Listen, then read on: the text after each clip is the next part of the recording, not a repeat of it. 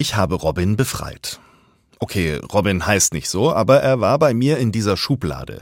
Auffälliger Schüler, immer laut, und wenn man ihn aber mal aufgerufen hatte, dann kam nichts. Und gleich anschließend wieder ein freches Grinsen.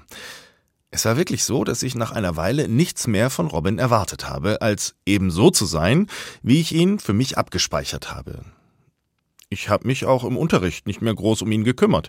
Ich habe ihn nach einer Weile eben in meiner ist schwierig Schublade abgelegt. Bis ich einen Podcast gehört habe, in dem jemand erzählt hat, es verändert das Verhältnis zu einem Menschen, wenn man für ihn betet. Und da habe ich gedacht, das probiere ich mal mit Robin. Ich bete für ihn und segne ihn in meinem Gebet. Habe ich gemacht, morgens vor dem Unterricht, und tatsächlich hat es funktioniert. Ich schaue ihn inzwischen anders an. Ich habe entdeckt, dass er richtig kreativ ist, wenn es um Sprache geht obwohl Schreiben nicht sein Ding ist. Er kann toll Geschichten erfinden. Und ich habe entdeckt, dass er ganz stolz auf seine Mutter ist, die Krankenschwester ist, und dass er sich freut, wenn er von ihr erzählen kann. Ich habe Robin aus meiner Schublade befreit, und ich bin froh darüber.